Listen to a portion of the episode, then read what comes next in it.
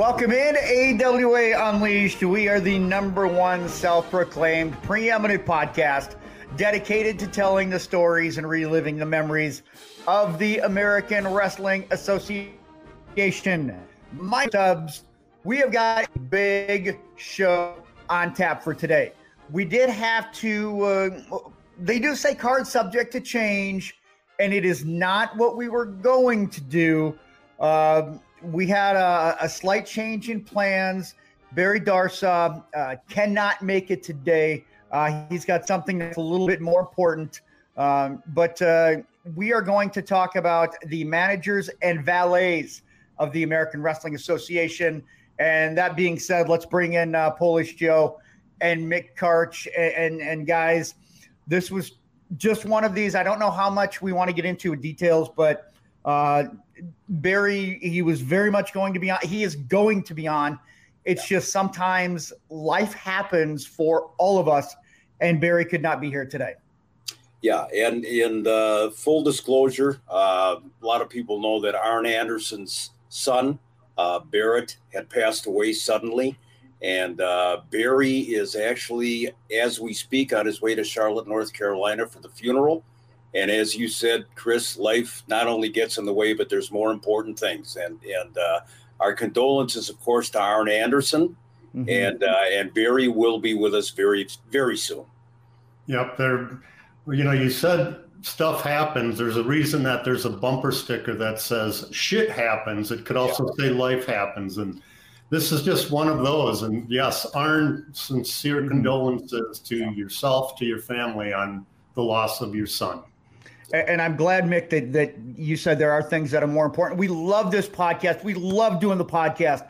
Uh, regardless, you might not think so. We do bust our ass, so we do put a lot of work into it.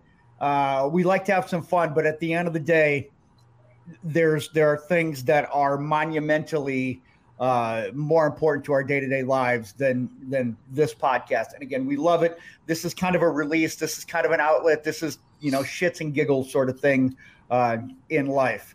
Um, we do have a big, big announcement, and we've got a massive amount of details on a very special event that we've got coming up at the end of the show. Are you going to keep us in the dark? Uh, you're going to have to wait until after we're finished with the normal subject to hear about. Uh, I know you're jumping at the opportunity, but I'm telling you right now, you're just going to have to wait. Okay. Okay. If we have to, you, you are going to have to. Um, want to thank uh, before we get into uh, today. Want to thank uh, you see Soda Stick right up there. They are the number one and the only place to get your AWA Unleash merchandise. Yeah, if you're looking for T-shirts, if you're looking for hoodies, because the hoodies are are the, the windows back open. Don't go anywhere else. If you're going anywhere else, you're getting the bullshit stuff. You're getting the fake stuff, right? You want to get the real shizzle, the stuff that Mick's wearing right now. He got that from sodastickco.com. Use the promo code Unleashed, and you can get 15% off your order. And uh, by the way, also, Seventh Avenue Pizza. If you have not tried it, might have an opportunity for you to try it. okay? So I know some of you are looking for it. Might have an opportunity for you to have it. But check it out, 7th Avenue Pizza.com. If you can't get it in, let me know. If you can't find it, if it was stocked and it's not there, let me know uh, because we're going to try and get this out to you guys, especially in the upper Midwest, as much as we can. All right, guys. Um, I know we're going to get into the managers and valets, but I know Mick, you've you've got something that um, you want to say before we really get into it. Yeah, I just wanted to acknowledge one. Can, I, the, can I, can I give you full screen too, or do you still want to stay? Yeah, you go ahead. Okay. Um, what I, what I wanted to acknowledge here is one of the great veterans of all time, Paul Butcher Vachon. Uh, Paul actually posted on Facebook something that really got to me. Um, Paul is up there in age, and his uh, his physical health has been kind of deteriorating for a while. And he posted on Facebook that his memory's starting to go a little bit, and he's uh, scheduled to have a, a major surgery coming up. And I just wanted to tip the hat to Paul Vachon and uh, wish him very, very best wishes uh, for a speedy recovery. He is one tough SOB. And on top of that, one of the nicest guys you'd ever want to meet. So, Butcher, hang in there, kick out once again, as you have so many times. We love you. A legend by every stretch of the yep. imagination. Yep. Yeah, yeah, absolutely. So uh, I, I saw that, and it just it's it's sad when you see something like that. Just sending him the memories, and that I think this just shows how much these guys value the fans, how much they enjoy. You know, now that that, that fourth wall kayfabe has been broken, you really get to pay back to these guys that have given back so much. Absolutely, great, great point. Great well, point. It, it, it's out there right now, and and no, you know, no skirting around corners and hiding behind walls. Um, yeah, it's out there. Well, and and uh, I'd like to add, uh, as we referred to earlier with Barry Darsow and how life happens. These guys are larger than life characters on TV, but the reality is they're just people they go through the same things that you and I do with mm-hmm. our families, with our friends. And Butcher is he he is he is down for the count, sad to say. I mean, I'm trying to think of a of a better way to put it, but he's just a human being and he is going through the last stages of his life. And uh, Butcher, if you're listening, thank you for uh, allowing me to grow up hating you. You did your job well. Beautiful, beautiful.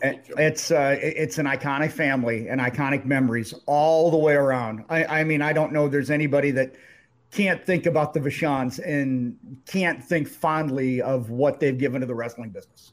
Well, raise that shoulder at the count of two, Butcher. That's right. Kick out go. one more time. All right, uh, let's get to today's topic, guys. And this is going to be about managers and valets. And they were such a big part of the AWA and, and really a lot of territories. I felt like they were a much bigger part of the stories than than what we've got today. And I know that's something, Mick, that you want to talk about here. But let me ask you guys this: when I say the word manager, what comes to mind, Joe?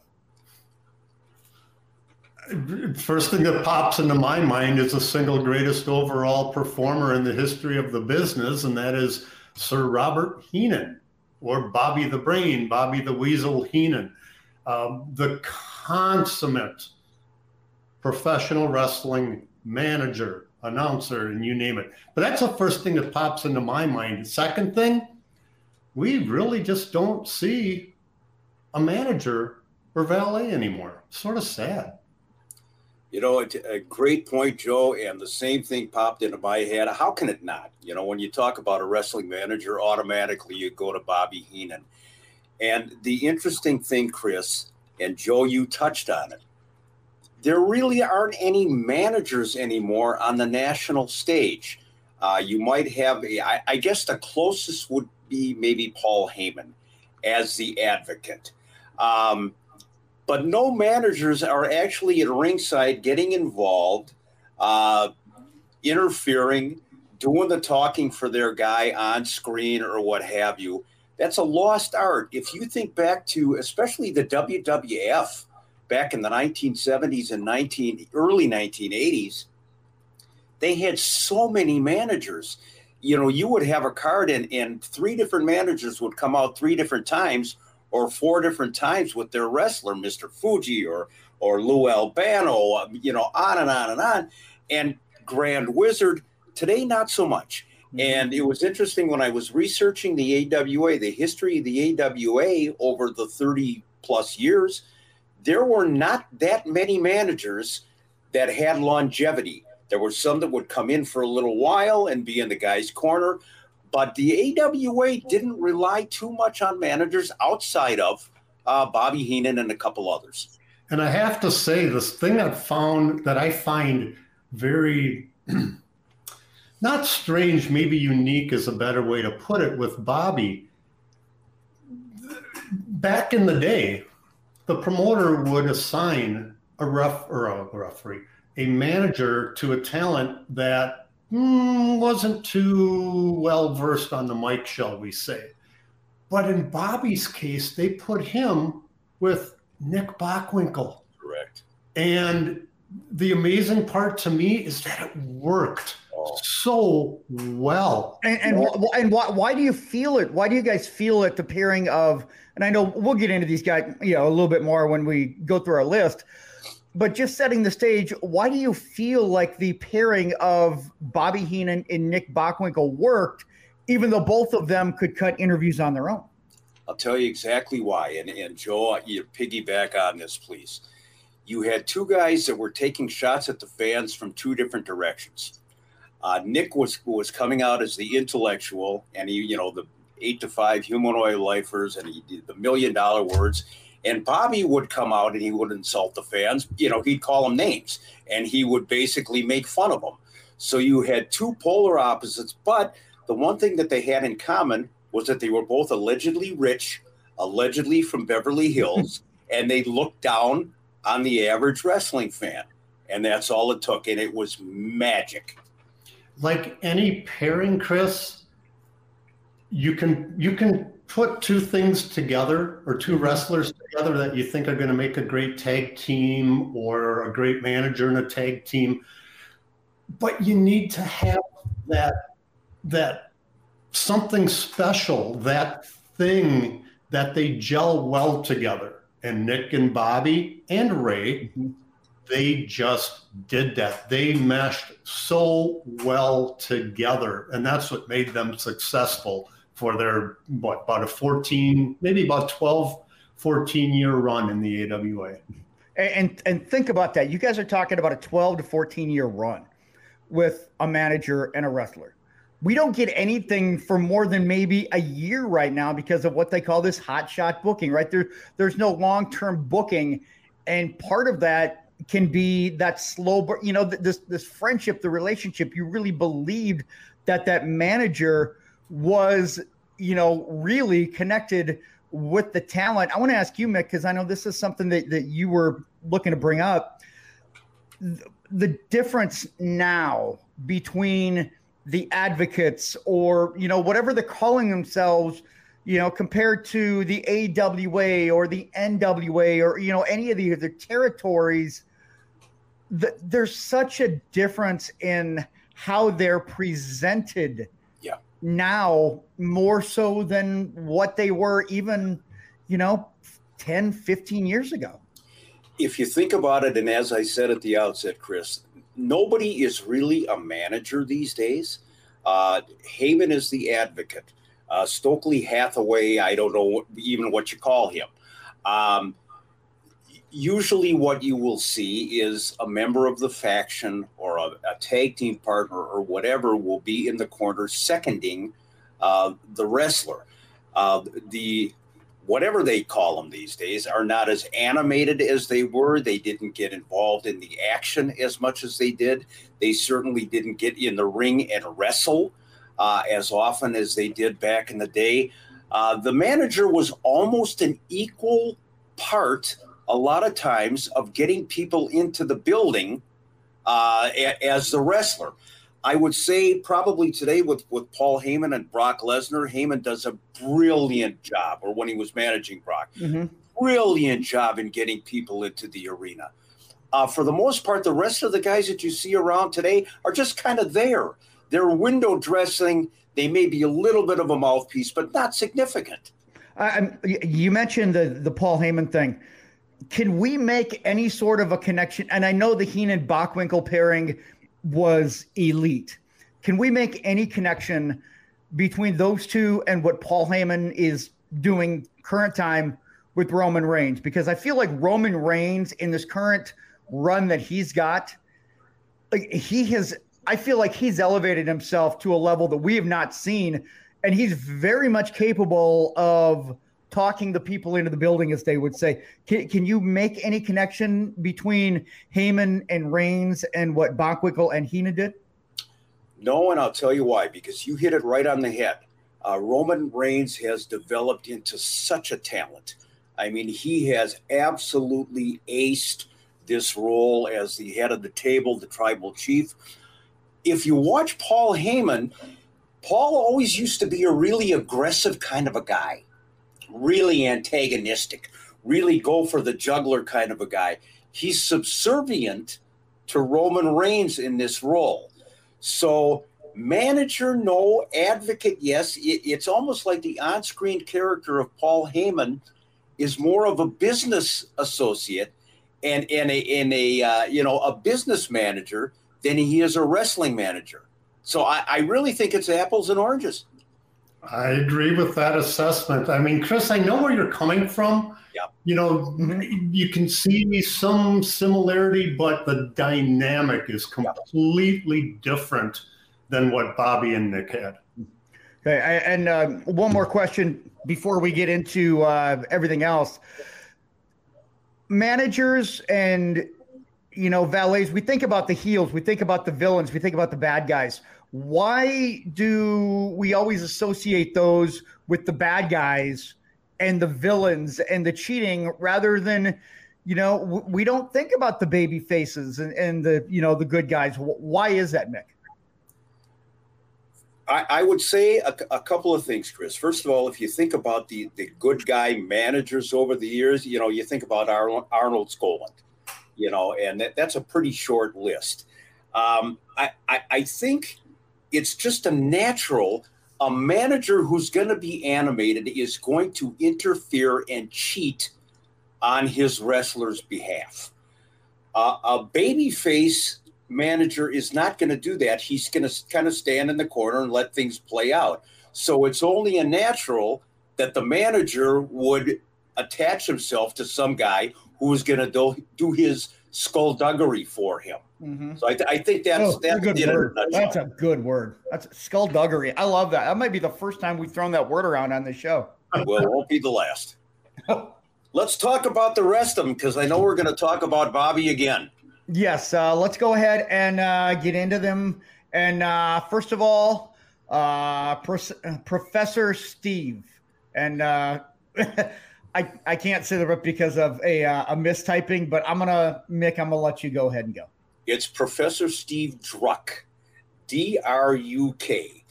And Professor Steve is the, really the first manager that I can remember that made an impact in the AWA. And he had started out as an enhancement talent. He's from Minneapolis, or was from Minneapolis. Uh, professor has passed. And they called him the judo expert, Steve Druk. I'm not sure if uh, Steve ever utilized his judo at any matches, but he was just a journeyman guy. And then all of a sudden, they had him manage Chris Markoff when Markoff came to the AWA area in the early 1960s. And Professor Druk, all of a sudden, he's a professor. He came out very eloquently, kind of Bockwinkel like uh, in his uh, speech pattern. He came out with a derby hat on, which all, of course, had some kind of fiberglass or metal or something inside that he could, you know, use to conk his opponent over the head. Uh, Steve Druk was a very talented wrestler, and he feuded with the Crusher for a long, long time. Uh, managed Markoff, Harley Race, Larry Hennig, so Professor Steve was a, he was a, a, big name and, and really the first guy. And then when he got out of the business, I mean, he got out of the business. Mm-hmm. He wouldn't show up at fan conventions or anything else. Uh, his family owned an upholstery store uh, on the north side of Minneapolis for years and years. But uh, Professor Steve Druk was the first manager of import in the AWA. I have to admit, I don't remember Steve Druk. Probably, I mean, he was before my time. But like you do pretty much every week, Mick, you send me the photos, I go through them. There's always one. There's always been one that I was, do not know who it was. And in this case, it was a professor, Steve Druk. And so, hey, even I'm learning something. I am not the authority on the AWA. See? I see. Yeah, yeah, and yeah, I'm glad you said uh, Steve Druk because when you when you first typed it and it you you know obviously had fat fingered something, it came up as you know Steve something else. So I I just didn't want to, you know, I wanted to make sure that that I wasn't, you know, saying. Well, let, let, me just expand on that a little bit because okay. uh, here's a little known fact. Back in the day, Ivan Kalmikoff, who had turned babyface and was managing the mighty Igor in the AWA, was actually feuding with Professor Druk. And Ivan came out on television and referred to him as Professor Drek. Now, in Yiddish, Drek is shit. And uh, so uh, I don't know how many people knew back in the day what Ivan was referring to, but there you go. The the, the first uh, you know semi work shoot uh, mm. promo, I guess. Moving work, on. Work shit shoot. Okay. This is a name that uh, and, and face that a lot of people are going to remember. And uh, I know he was a friend of yours, uh-huh. Mick, uh, Sir Oliver Humperdink. I never understood outside of the fact that he hated Minnesota weather because he grew up here. Uh, why Sir Oliver moved to Florida. Uh, it was to get away from the cold, from the ravages of Minnesota for health issues. When you say Professor or, or uh, Sir Oliver Humperdink, in terms of the AWA, it was boom in and out. He did not have a long stint. And as a matter of fact, what he did was he substituted for Sheikh Adnan Al-Kaissie when Sheikh Adnan could not uh, make some bookings. And Sir Oliver came out actually with the entire sheikh garb. And I believe he was managing uh, Jerry Blackwell and uh, Ken Patera in Adnan's absence. But Sir Oliver Humperdink himself, he might be a blip on the AWA radar, but not on my radar, not on the radar of the great wrestling managers of all time. And if you knew him personally, there was not a nicer, more down to earth guy than Red Sutton, Sir Oliver Humperdink. It's a shame that we lost him and we didn't didn't have him for longer uh, here. What surprises me, he moved to Florida to stay away from Minnesota winters. But then at the end of his run, shall we say, he was living back in Minneapolis. Was he yeah. back? Yeah, he came back to Minneapolis. And by that time, you know, God love him. He had a myriad of health issues. And he was one of these guys that, you know, you got to quit smoking red. Well, no, okay, I'm, you know, towards the end anyway. So that was the kind of the life he lived, but uh, to a person. If you ask anybody in the business, what a sweetheart of a mm-hmm. guy, Sir Oliver. I've heard that on many, many, many occasions. All right. Uh, before we get to the uh, the next one, want to ask you guys. Um, thank you for listening and you know watching wherever. Please subscribe to the YouTube channel. That's the best way to uh, to really help us grow. Uh, click subscribe. Mick will pay for it. Uh, it's you know he will pay for your YouTube subscription ah. to AWA Unleashed, and that helps us grow. Uh, that's the best way to to really you know kind of jump on board with us. Uh, also, comment, share, like, just kind of get the word out with us. Uh, you know, doing doing it for a little over a year, and uh, hopefully you're enjoying it. But we want to continue our upward uh, trajectory. Uh, the, the next one here, guys.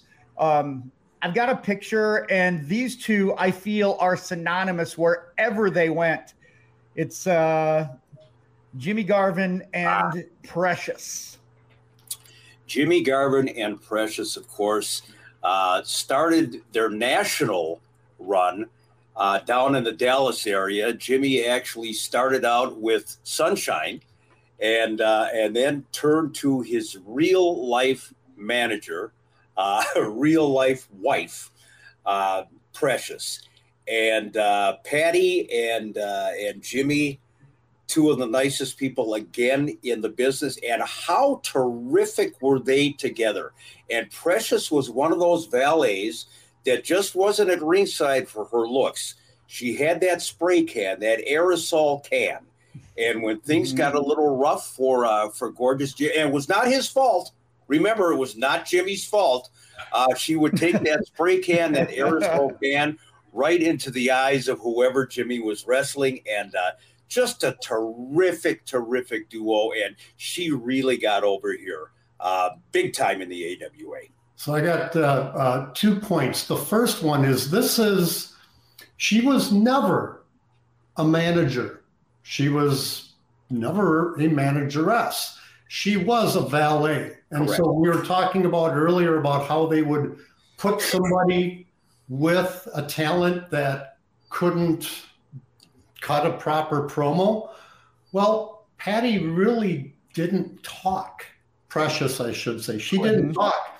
She was, and I do say this respectfully, she was the dastardly eye candy to yes. gorgeous Jimmy Garvin and then Mr. Electricity, Steve Regal. So that's point one. Point two, I will forever remember gorgeous Jimmy Garvin, Precious, and Mr. Electricity, Steve Regal, because they were the very first interview on my very first day that I ever worked for the AWA. Of course, they had just with the help of the Freebirds, had just beaten the Road Warriors the night before to win the tag team championship belt. So always just a special place in my heart and in my memory.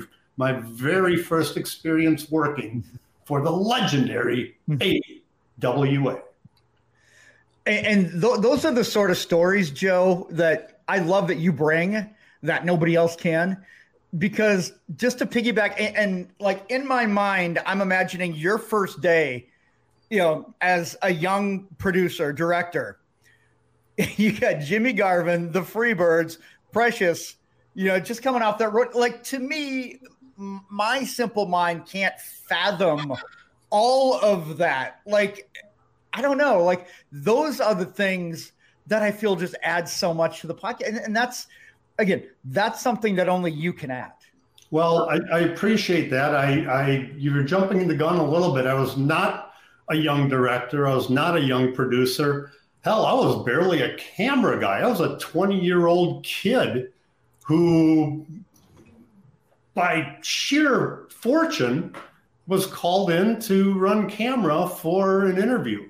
And uh, it as I stated, it was Garvin Regal and Precious that I did the interview for, and uh, just uh, phenomenal. I, I, you know, let, us get in that uh, time back machine, Mick, and uh, and and let's go back to 10,001 Wayzata Boulevard into that renovated church building and and do those again. Just oh, God, what a special time! Great, great times, and you hit it right on the head about Precious. She she she didn't talk but she had such charisma that she just had to stand in the background while Jimmy was talking and make faces and sneer, and she was over like mm-hmm. gangbusters. Well, let's give her more credit than that. I mean, she was a, well, still is a very attractive woman, and she wore the very tight uh, spandex or, you know, uh, yes, hey, like I said, I was 20 years old, Mick. You know what? You're going to get Tubbs is going to start buffering here. So let's move on to the next uh, next gimmick. I love that, Chris. Quit buffering. Chris, hello. He's there. Elapsed time sixty minutes. Jesus, Joe, just take the depth. Take the compliment. I mean, it's wrestling. I gotta gotta embellish. If I say you're a young producer director, you're a fucking young producer and director. Well, hey, come on, come on. Tubbs pays the bills. If he says that you're an iguana, you're an iguana. yes, right. You know? that's, that's right. Hey, uh, we're on a we're on a nice little run here, and we're meant to since we're in the valets. Here's a pairing that um, I don't really need to say anything about. We know it. Sherri Martel, Doug Summers, and Buddy Rose. The interesting thing about this is that you could go on and on about Sherri Martel, you know, and her later career, um, and all the people that she managed from Harlem Heat and WCW going into, you know, WWE, whatever. But Buddy Rose and Doug Summers and Sherri Martel, what a pairing Sherri is relatively new to the AWA. Buddy Rose had been gone forever. The last time people saw him, he was Paul Perschmann. Doug Summers was an enhancement guy for years. And all of a sudden, again, magic was created. I don't know whose idea it was to put them together, if that was Vern or Greg or who it was. but it was tremendous. Mm-hmm. And to me, nobody better than Sherri Martel. When you talk about valets, managers, whatever you want to call them, Sherri is right up there in the top three or five ever in the history of the business. Agreed. Scary Sherri fit her very well because Sherri could be as pleasant uh, as can be on camera. And then that light switch flipped and she turned into scary Sherri Martel and she did it well.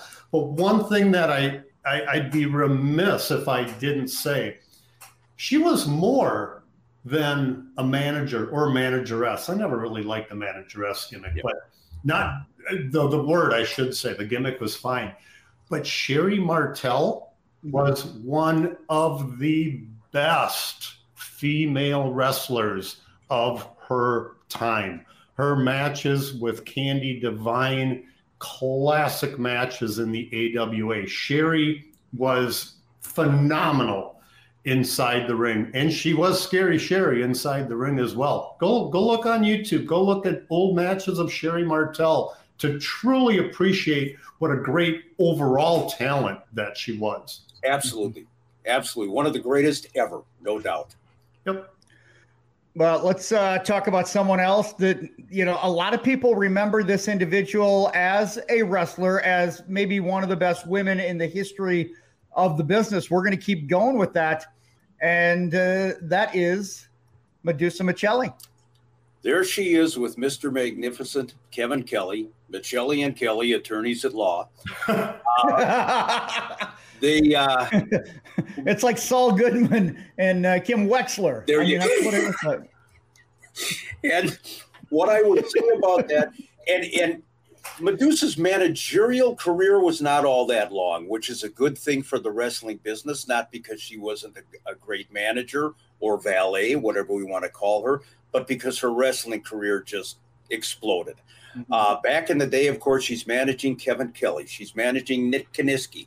Kurt Hennig in the AWA. And I think this was a really good thing because while Medusa was wrestling, she was still relatively new to the business. So she's got the little green around the edges. So being around talent like Kurt Hennig, you know, like, you know, the, the rest of them really kind of expanded her wings a little bit. And I thought in her role, uh, coming out in the leather all the time, and I forget what leather company, uh, she was promoting on AWA TV all the time, Joe. But uh, Medusa was a real deal. Love her to death. What a tremendous talent. And that, again, you're going back to late 80s AWA. And like I had to do for Sherri, uh, or, or, said for Sherri, um, Medusa, phenomenal wrestler. Yep. But the thing with her managering, um, Mick, you had said she was still very green in the business. Here's where I want to give her the kudos that she deserves. You're when she was first doing promos, eh, like a lot of new people in the business, they, they were, eh, you know, all right. She went out there and and you know looked pretty and and did her shtick, but she very quickly learned how to do the promos. And no, this is not coincidental, but it's maybe ironic isn't the right word as well. But when she got her first enhancements, shall we say, um, she really then blossomed into a very good promo. I don't think that one had to do with the other. Maybe it gave her more confidence, but damn, she really picked up her game and turned it up a notch when she started managing, especially Kurt Hennig. I think the word blossoming is, is very appropriate. And, well, it's a uh, family show, God damn it! Well, well done on that one, Shoot. But moving moving along, Joe. Who do we got next? Oh my God, the the the innuendo uh, okay. All right. I know that the next one is uh, someone that you had talked about earlier, Mick, and we know him under his uh, his real name, but uh, I first knew him as Paul E. Dangerously. There he is. And and look at that phone. And again, what I love about that phone is when he went to WCW when he clocked that goofball. What what was his name from the uh, Jason Hervey? Oh yes, from the Wonder Years. Yeah, uh, but Paul E. Uh, is a genius. I mean, he really, from a from a, a creative standpoint in this business, he had been managing in the South, came up here to the AWA area in 1987.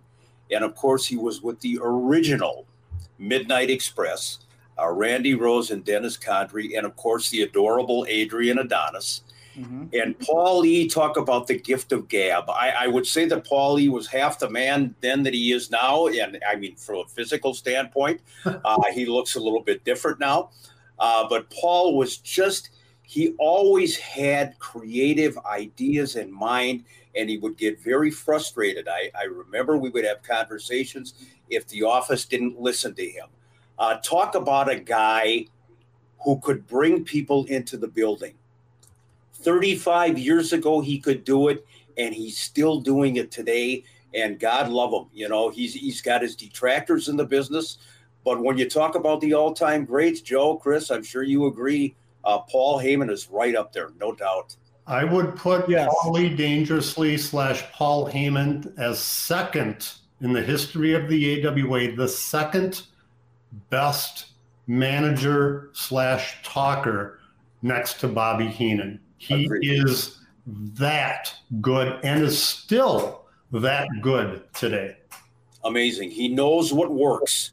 Yep, and he can push those buttons. He yep. just he just knows how to change his inflection, to take his yep. pauses and deliver the message so that every cretinous humanoid at home can just eat his guts. And I'll yep. forgive him for hiring Joey Styles over me. That's that's fine. Oh my god! I, I, I, won't uh, I won't bring it up 30 years later. Don't worry. I, I won't. You're, you're, a bigger man than that, Mick. I'm yeah. glad that you didn't bring it up. I can't. I can't do the Joey Styles. I tried it, and I I, I can't do it. Uh, the the next one I think is a guy that just work ethic. I I you can, might have the best work ethic of all time. I don't have a picture up and uh, ready to go, but it's Diamond Dallas Page. Dallas Page, again. Here's a guy that gets into the business later in in life. You know, in his thirties and talk about a guy with the gift of gab. And, you know, his wrestling career blossomed, you know, long after that. Former world heavyweight champion, uh, one of my great friends in the business. Uh, he had the uh, the Diamond Exchange back then, and uh, he was the gift of gab. Is Dallas Page both in the ring and away from the ring? And I am so happy for his success and he came out of nowhere. Boom! All of a sudden, he's there. And uh, Joe, you were there. I mean, you know how damn good this guy was and is, and he's got to be right up there in in the best in the AWA. No question about it. Um, the only downside to Page being a manager, he's too big. Huge. Yeah. yeah I mean, I, am I'm, I'm six foot three, 200 pounds, and uh, I believe Page has probably got me by maybe about an inch. And by the way, looks better today oh. than he did back in the 80s doing his DDP yoga. I've not done it, but it's like, damn, damn, Page, I, I got to start doing the yoga. Uh, you, you look fantastic. Had the pleasure of seeing him for the first time at a MAW show um, this, this past November. Um, great to see him. Great to see him. Talked with his uh, with his current wife uh, uh, extensively. Um, just a great guy. Great all the way guy. He deserves everything that he got from this business because he put his heart and soul into sure it. Good God. Yep. You got it. Does, oh. this guy, does this guy need an introduction? Nope. He doesn't need an introduction. Now, would would you look at that man right there, and would you ever, ever in a million years figure him out to be a cross dresser? But um, he was never a manager. Let's let's state the record properly. Baron von Raschke was never a manager. No, no, he actually was not. You you are correct. But for a very short stint, uh, Baron went into his wife's uh, closet, I think, and uh, and pulled out uh, some of her her accoutrement. God, I choked myself on that one. And What, what, you- what, is- what is that? What is that word? uh, don't make me do it again. Seriously, I'm gonna accoutrement. you learned two things today. Baron von Raschke became Bertha von Raschke. Uh, she was hired on by Rick Martel. And you notice I say she was hired on by Rick Martel uh, because Rick was sick and tired of Precious interfering in his matches on behalf of gorgeous Jimmy Garvin. So, lo and behold, there you go, ladies and gentlemen, Rick Martel. and look at that! Look at that stunning, that absolutely knockout, drop dead, gorgeous blonde next to him. That's Bertha von Raschke with her own can of Raid or whatever it was, uh, Decon, and uh, I, I, would just venture to say, in Baron's illustrious career, I don't know that that would be right up there at the top with some of the championship belts he's won. But nonetheless, look at that combination right there. How'd you like to go into a bar and see those two having a beer next to you? That's Bertha von Raschke and Rick Martel. A couple of gorgeous hunks, wouldn't you say? Bertha von Raschke. Yeah. Um, still safe to say that. I guess that's all the people need to know. Oh, it is. Yeah, it, it really is. The, the beer goggles are strong on this one. Yeah. They have to be. Um, Might need the whiskey goggles for that uh, one. apparently so. Would, would, uh, that, would, would that be uh, um, uh, Georgine Clooney?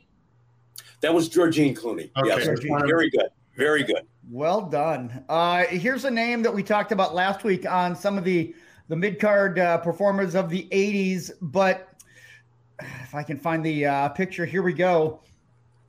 One and only Ox Baker.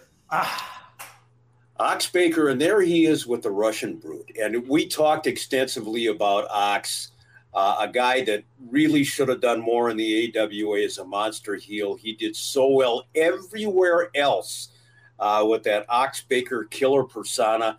Came to the AWA with uh, George Petraski, the uh, the Russian Brute.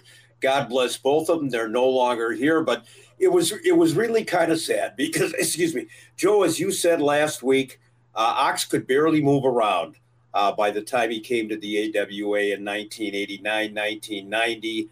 Uh, he still had that gift of gab. He still had that foghorn voice of his. But uh, the killer Ox, I, I think, had long since disappeared. He did, but he didn't really need much else because take a look. I mean, that is the proverbial face that only a mother could love. Um, Ox Baker with, I mean, he had more hair on his eyebrows than a lot of men have later in their career. That large handle handlebar mustache. I mean, he when he first walked into the AWA studios and I saw him, I'm like, holy shit. I, he scared the living hell out of me. But Mhm. then he started talking, and God, what a nice guy. Wonderful guy. I had no issues with him, even with his experience. He'd get done with the promo, he'd come back into the control room, and he would ask me, "Was it good? Is there anything I need to do better? Did I miss anything?" It's like, Ox, no. like you've been doing for decades, you hit it out of the park, my friend. John Studd and the Heart Punch ain't got nothing on Ox Baker and his legendary Heart Punch. And Ox used to come to the ring with a gurney with a stretcher that had the words on it Ox Baker's carry out service. Loved it. Love it. Loved it. Fantastic. Uh, we got a few more we got to get to, guys. Um, how about this one, Lord Alfred Hayes? Ah, one of my absolute favorite people in the business ever. Um, to say it was an honor to work with him is an understatement. Lord Alfred Hayes, sadly, towards the end of his career, is only known as the clown that he was made on WWF. uh, doing the announcing and and uh, you know commercials and what have you. He was a great technical wrestler uh, in England first before he came to the United States. Uh, Lord Alfred had established himself as a great in-ring technician in the Central States area with Roger Kirby. Comes to the AWA, and by God, Super Destroyer, uh, the original Super Destroyer, Don Jardine, and then of course two and three uh, Bob mm-hmm. Remus and Neil Guay. And then he turned babyface at the end of his run, and of course, had the feud with Bobby Heenan. Loser leaves town, and Lord Alfred went packing, uh, unfortunately. But what a tremendous talent! Again, both in the ring and on the sidelines.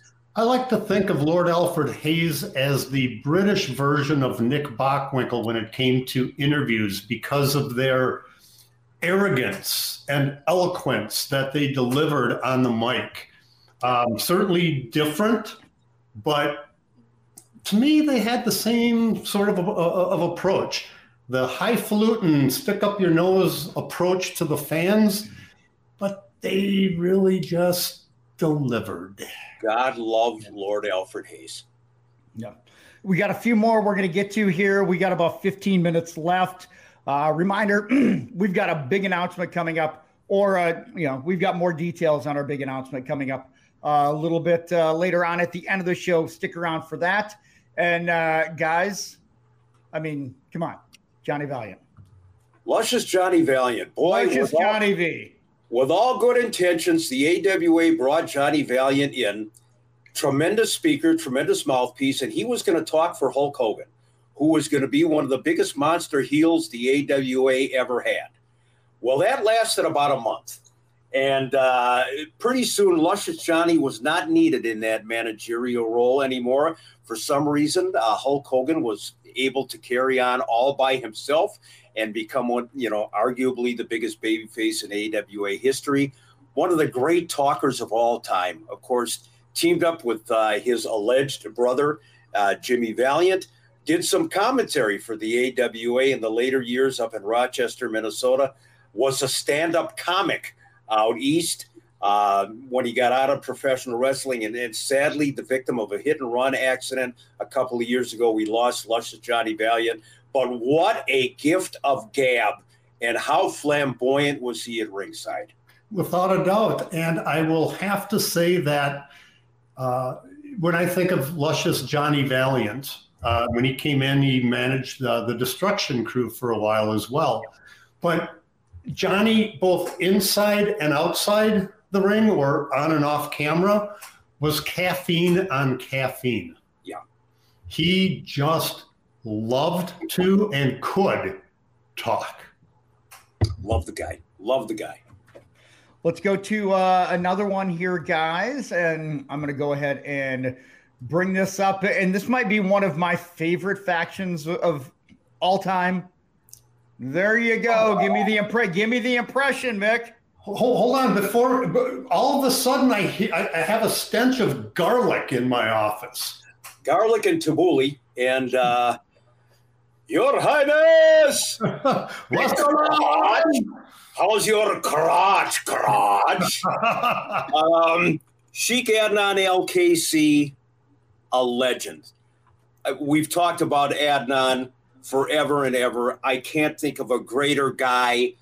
Um, he's the real deal.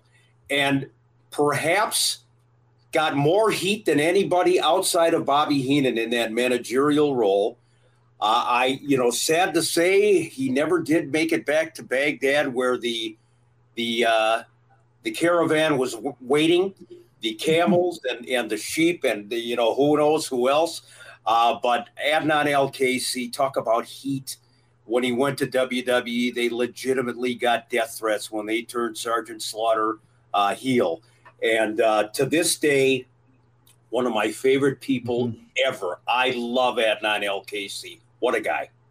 But uh, about a year and a half ago, I was able to see him for the first time since the AWA days. He uh, came in to uh, to work in indie show down in Stillwater, Minnesota. And I remember him pulling in. His daughter drove him in this big black SUV. I walk up to the window and he looks at me and he has this inquisitive look like, God, I know, who are you? I open up the door and I go, Adnan, do you remember a skinny little production guy? He looks at me, Polish Joe? Yep. And it was just great to see him again. Um, fantastic guy. Adnan, Mick, everything you said about Adnan, I concur. Two more left here, guys. And, and for those that have been following, I don't think that these are going to be a surprise. Precious Paul Ellering. That guy right there. Again, what a transformation. When he mm-hmm. got into the business, he started out as a very milk toast baby face, tremendously strong, power lifter, massive physique. Uh, started in the AWA up here, and then when he went down south, he dyed his hair when he had hair. Uh, he dyed it blonde, became a monster heel. Uh, Precious Paul Ellering, very flamboyant. Of course, his claim to fame is the real life business manager and ringside manager of Animal and Hawk, the Road Warriors, an all time great, brilliant guy. Brilliant. Agreed. But he, here's one of those things where I don't know that Animal and Hawk needed a manager on camera because their promos, in particular Hawks, were so freaking good. But then you'd bring Paul in there and he would just even make them better because he had his Wall Street Journal and and and just it, it, much like Bobby and Nick. It was a nice it was a nice addition that it was a compliment. It yes. was they they were complimentary to each other, not in the oh you're a good guy. They just complimented each other's interview skills phenomenally. I think uh, Paul was uh, more valuable as a manager outside the ring to the Road Warriors, yeah. to be honest with you. Yep. But anyway, the last guy we've talked about how much how much hyperbole and how much uh, you know kudos can can we give to the greatest manager that ever lived? Uh, no question about it. And there he is, uh, both as a manager and then in the ring. We've said it ad nauseum. The greatest all around performer in the history of wrestling. He's not the clown, ladies and gentlemen, that you saw towards the end of the WWF, although he and Gorilla Monsoon were tremendous together. Perhaps the greatest heat magnet in the history of professional wrestling. People legitimately hated him and wanted to tear him apart. Bobby Heenan, the list of guys he's managed in the AWA is endless.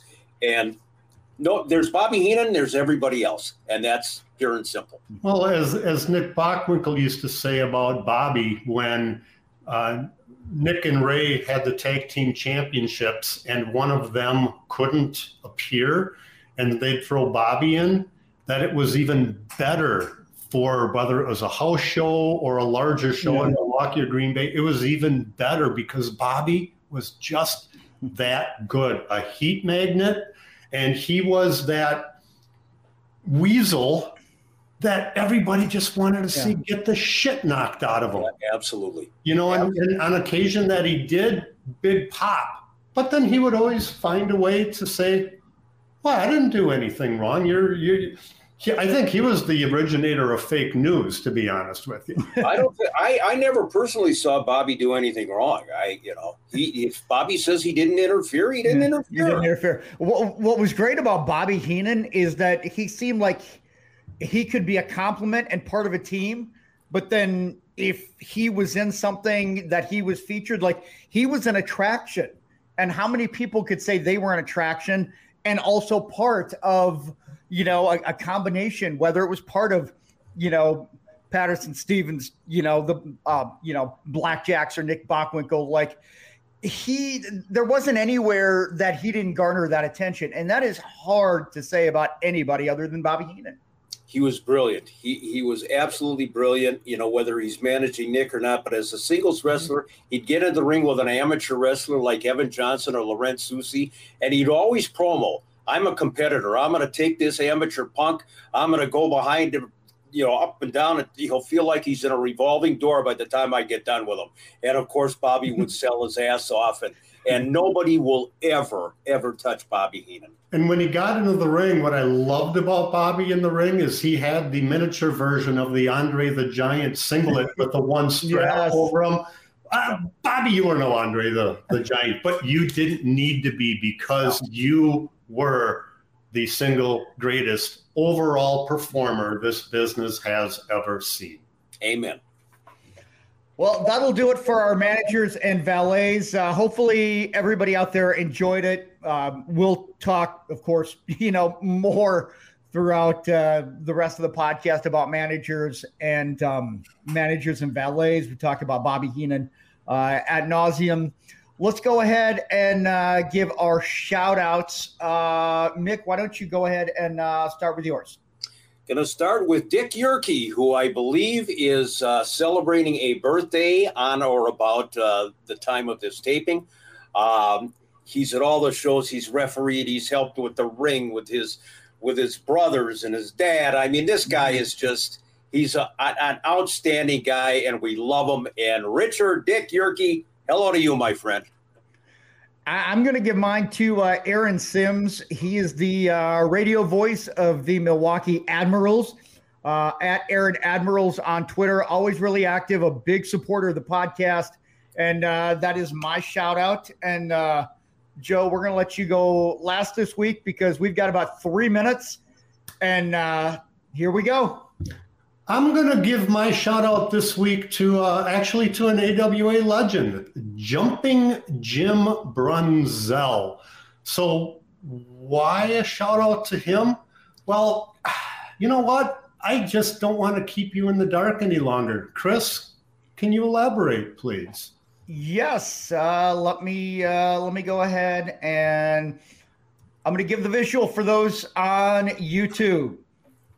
There it is we have got AWA Unleashed After Dark coming up Friday night, April 28th at the Croatian Hall, South St. Paul. It's going to be your opportunity to hang out with us. We're going to tell some never before told stories. We can't tell them on the podcast. This is going to be more of uh, an adult themed uh, show. It's not going to be recorded or anything. And Jim Brunzell, Jumpin' Jim, has agreed to come, take pictures, sign autographs, kiss babies. Kiss, you know, I, I maybe not kissing the babies, but he's going to be there, and you're going to hear stories that he's never told. Uh, you're going to hear maybe some of the things. If you got a question you want to ask of him, and maybe you're like, ah, maybe this is kind of a little too risque. Nothing is off limits. We're going to have Seventh Avenue Pizza. Uh, Landon and uh, Soda Stick are going to be there. And we've got all the information on our website, right, Joe? What is our website? Well, the website will be live here in just a few days, um, but it will be awaunleashedpodcast.com. We will put up the announcement on our social media. When that is available, you'll be able to order tickets through the website. We are also offering VIP tables for those who want to get an extra special little treatment at the event. Uh, I'm really looking forward to this. It's right in my old stomping grounds of South St. Paul, where I'm originally from, at the old Croatian Hall. And, uh, you know, d- despite what some people might think, um, that'll be my first time ever at the Croatian Hall. Um, so that'll be a very fun venture. And if you believe that, well, take a look at this profile. And, you know, Pinocchio's got nothing on me. But no, I'm not lying about the event. Uh, I'm really looking forward to it. I think we're going to have some fun. Yeah, there there are there are stories that we want to tell on the podcast that we can't. Uh, again, Friday night, April 28th, Croatian Hall. All the information right there, South St. Paul uh, tickets. We're going to have some VIP tables and we're going to have a general admission seating. But do get your tickets early because I have a feeling this is going to be pretty in demand. You guys have wanted it, and uh, Jim Brunzell has been nice enough to agree to appear. So uh, let's let's make it happen, guys. It is happening, and uh, that's just a few weeks away. So mark it down on the calendars. I'm super super excited for AWA Unleashed After Dark. It's going to be great. And Jumpin' Jim Brunzell, thanks again. You're always there, buddy. You never turn us down, and you're a straight shooter. It's going to be a great, great night, no doubt about it. Going to be some killer business, I think.